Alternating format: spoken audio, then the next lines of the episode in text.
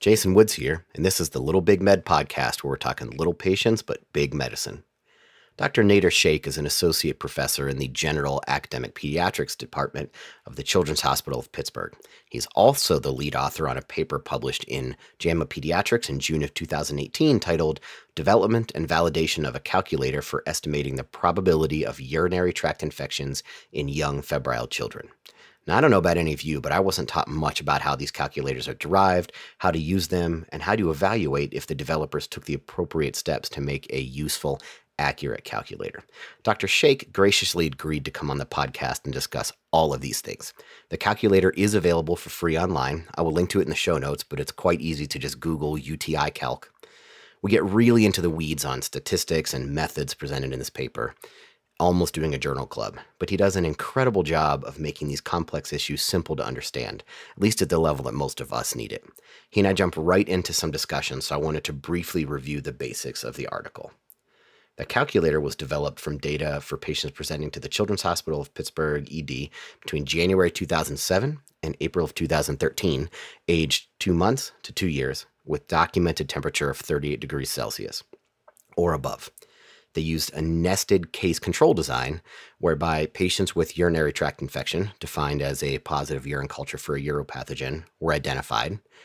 And then they evaluated controls from the same time period at roughly a two to one ratio. Once the models were derived, they then tested the accuracy of them in patients presenting to the same ED with the same inclusion criteria from July 2016 to December 2016. Now, I want to put out a couple of definitions before we jump into the discussion, just so we're all on the same page. When we talk about a clinical model in this discussion, we're talking about a model where only non laboratory values are used. So basically, just things that you can get off of history or physical. When we talk about a dipstick, we are referring to a colorimetric urine test, whether that's evaluated by a machine or by somebody's eye looking at a color palette. A urinalysis refers to a testing done with an automated cytometer, and an enhanced urinalysis is that UA plus a gram stain.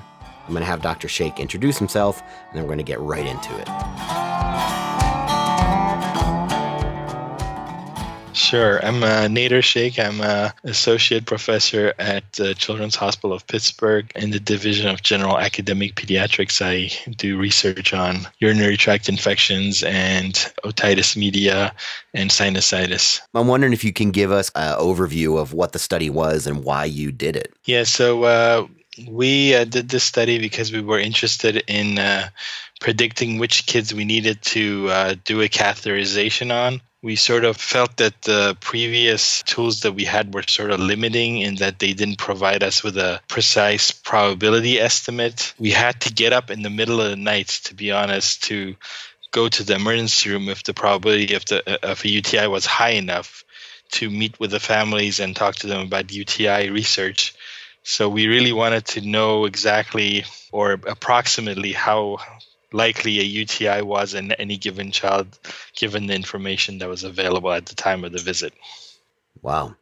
Um, I, that's dedication getting up in the middle of the night to go talk to them. So then this was a a planned uh, nested case control study, correct? Right. So I, I have a couple of questions just about specific things you did within the methods that I took a little bit to hopefully get my my brain around. Can you talk about how the total numbers for the patients you were planning to include in the training database versus the validation database were chosen? Yeah, they were basically convenient samples. We just thought we should have a large training database and we requested five years of data from the Children's Hospital uh, database, electronic record database. And for the validation, we just did chart reviews when students were available of the patients presenting to the emergency room in a different time period when we had a few hundred, we decided that that was good enough. That makes sense to me. You said in the article that most clinicians would require a minimum sensitivity of about 95%, which I think is pretty reasonable. But then you get from there to discussing probability cutoffs of having a UTI of either 2 or 5%. Can you talk me through how the sensitivity gets you to those numbers? Right. So there's two ways of arriving at a cutoff. One is you ask a bunch of pediatricians or emergency room doctors or family doctors what percent of how many uh, tests do you want to do to pick up a UTI and what's your what's your what's the cutoff that you would like to use. So you could do it that way. You can ask people what cutoff they like, and we uh, that has been done before by Dr. Roberts when he did his initial studies. He he asked pediatrician what cutoff would be reasonable, and the the answer was somewhere between one and ten percent. One percent was chosen by many people as as being reasonable. If the probability of UTI was one percent, they said they would go ahead with testing. That was how the question was phrased, more or less. So that's one way of doing it, asking people what they like. The other way of doing it is what cutoff do you need to be at so you don't miss a lot of UTIs? I mean, I would like to be at a 10 or 20 or 30% cutoff, but it's just not possible because signs and symptoms of UTI are non-specific. So you have to test a lot of kids to find one UTI. It's just how UTIs are. And there's no way around that. So the probability will be you have to have a low index of suspicion to pick up UTIs. And that means you have to have a low probability. So we sort of did it the other way around where we said, what does the cutoff have to be so that we we miss no more than 5% of children with UTI? And that's so when we use that cutoff of 95% sensitivity, that gives you a point on the ROC curve, which is at that sensitivity. To get that sensitivity, you need to use the cutoff of 2%. That that makes more sense and actually makes more sense than I thought it was going to when I tried to wrap my brain around it. and this is the the two percent is actually what we had pr- proposed before doing this exercise. Like uh, uh, in 2003, I believe we wrote a paper in JAMA where we just picked two percent out. Uh, just our clinical percent that we picked as a cutoff. Our judgment was that two percent was a reasonable number given given that UTIs occur in like 5 to 10% of children. We felt that 2% was a reasonable clinical number. Okay. And uh, this seemed to work out with this probability exercise that we did. Speaking of a couple, you just you referred to some previous work, and within your study, when you were deciding how to break down risk factors, you grouped patients that were female and uncircumcised male together as a single risk factor. Is that something other studies had done before? No, they hadn't done that before. So the AAP uh, prediction model, which is very similar, has a female and male calculator, so to speak and we we didn't have any plans to combine these two things but when we looked at this basically we're de- developing a formula to predict uti so there's there's a factor like race times a number gender times a number circumcision status times a number and just it just so happened that the numbers for the two groups that you're mentioning were very similar. So we basically are factoring a number out of the thing to make the calculator easier to use. Uh, so it was a mathematical con- uh, thing that worked out and made the whole thing simpler because we didn't have to have separate uh, calculations for males and females.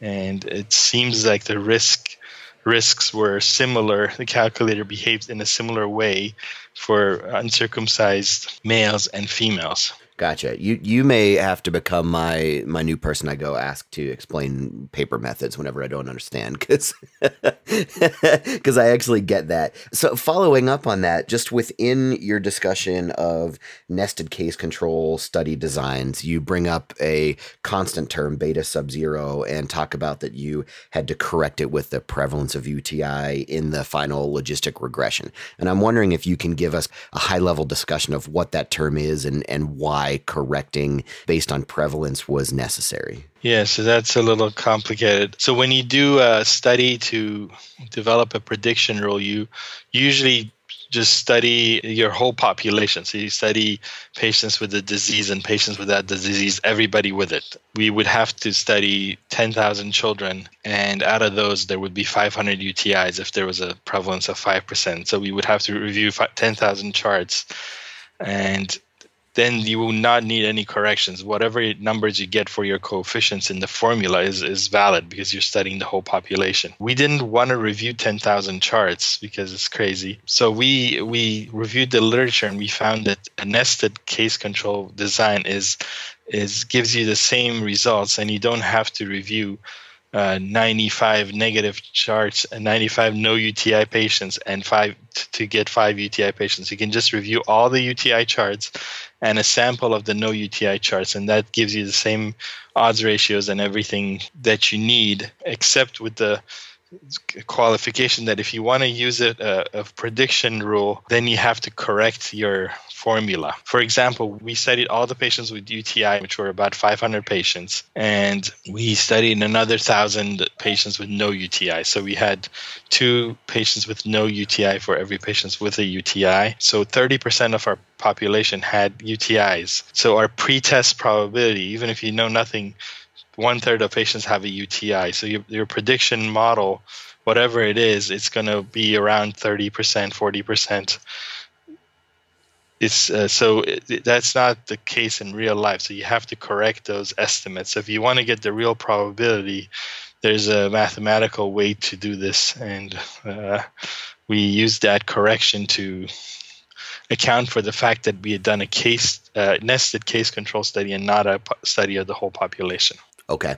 And that that actually makes a lot of sense to me and I think my question coming from that then is if any of the listeners out there are going to uh, use the the tool, do they also need to in some way correct for what their local UTI prevalence is or if they are in a similar setting, can we assume that the the correction is still valid and, and use the the calculator as is. Unless they have some other tests they're going to do beforehand that increases the pretest probability a lot.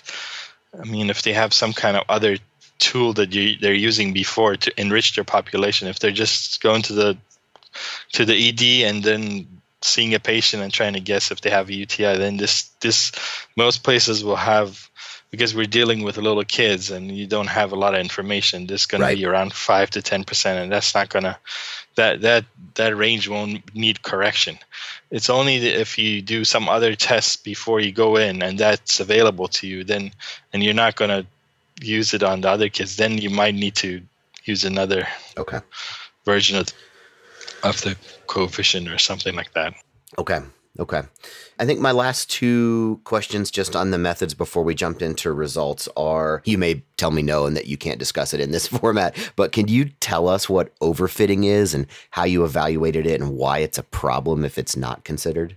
Yeah, I mean, if you just develop a model uh, and for your data set, it usually tends to the computer basically the, the factors that are chosen will fit really well for your model but once you want to use it in the real world it so you get a sensitivity of 95 and a specificity of 95% and it looks perfect but when you want to apply it to some other database it looks terrible and this is this is a common thing in in prediction models so usually you have to you have to do some kind of validation to show that it this actually works in some other data set so overfitting is when you sort of build a model that works perfectly in one system one population population, but doesn't really seem to work anywhere else. So we wanted to um, make sure that that was not the case for this model, and that's why we had a separate, extensive validation. Um, for the model rather than just internally validating the model, which is which is uh, less ideal. We actually also validated the model in uh, in another data set from the 90s, Dr. Hoberman's initial um, seminal study on urinary tract infections where he looked at uh, the prevalence of UTI. We we tested the calculator in that in that population, and it worked pretty much the same way. We initially had that in the paper, but it was just too complicated to present, so we we took it out. But it the calculator seems to work in different data sets from different eras and time periods and places. So we feel that we do not have a model that's just for our ED and for one place or one time. Why don't we move right then uh, into the results and, and what were they and, and how do you think the easiest way is to, to go about thinking what your results showed? So uh, we basically found that five factors were needed to predict UTIs now, I realized when I was editing this that we got so into this discussion that we never actually listed what those five factors were. So I'm going to talk about them right now. They were age less than 12 months, maximum temperature of greater than or equal to 39 degrees Celsius, black race as self reported, a female or uncircumcised male category that was grouped together as one variable, as you'll hear us discuss, and then an potential other fever source. And they specifically mentioned acute otitis media, URI, gastroenteritis, pneumonia, meningitis, bronchiolitis, viral syndrome, kind of all the stuff that we would normally think about. So those were the five things that made it into the calculator from a clinical variable standpoint And then they also evaluated the characteristics of the dipstick, the urinalysis, gram stain.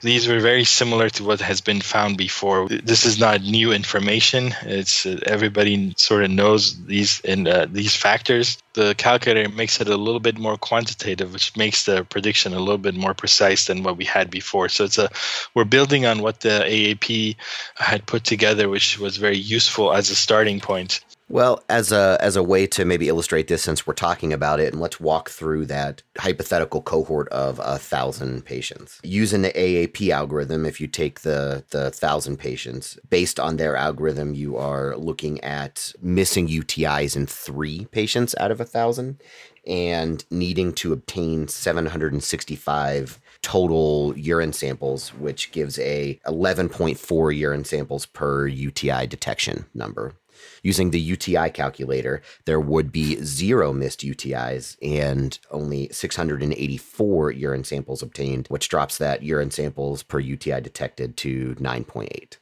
Right. So you have to do a few less catheterization. You miss a few less UTIs, and so you will have to do less caths per patient. Okay. But the but, but, but um, the thing that's common between them is you probably still need to do around ten or eleven caths to get one patient with a UTI. Okay. Which is sort of not fun, but that's where we are now with the tools we have.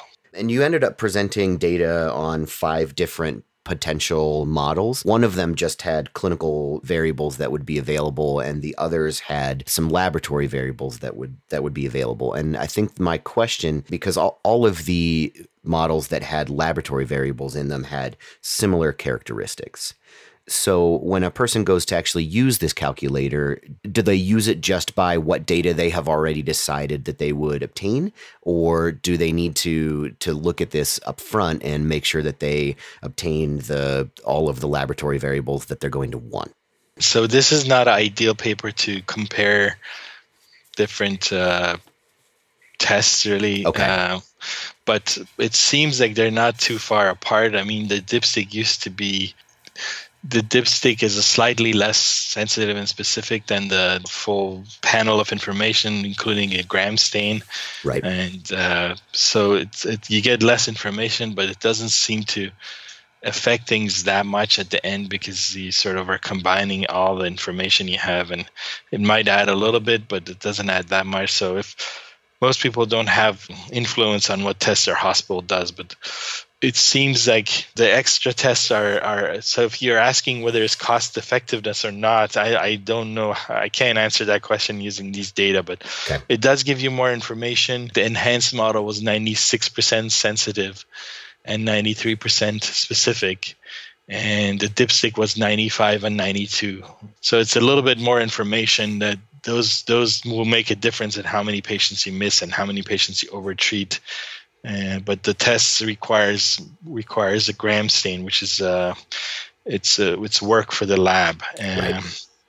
So I'm not sure if it's worth it or not, but it's it's a better test uh, by a little bit. I think the only other results table that that I wanted to specifically bring up, and I don't know if you have any additional comments on it, it's table four, and you look at the post test probability of urinary tract infection based on the leukocyte esterase test result from none trace and then up through one two and three plus. And i think it was just interesting only because what it showed in general was that you have a the greater that that gets you have a higher post test probability rather than having one place where it was clearly low and high.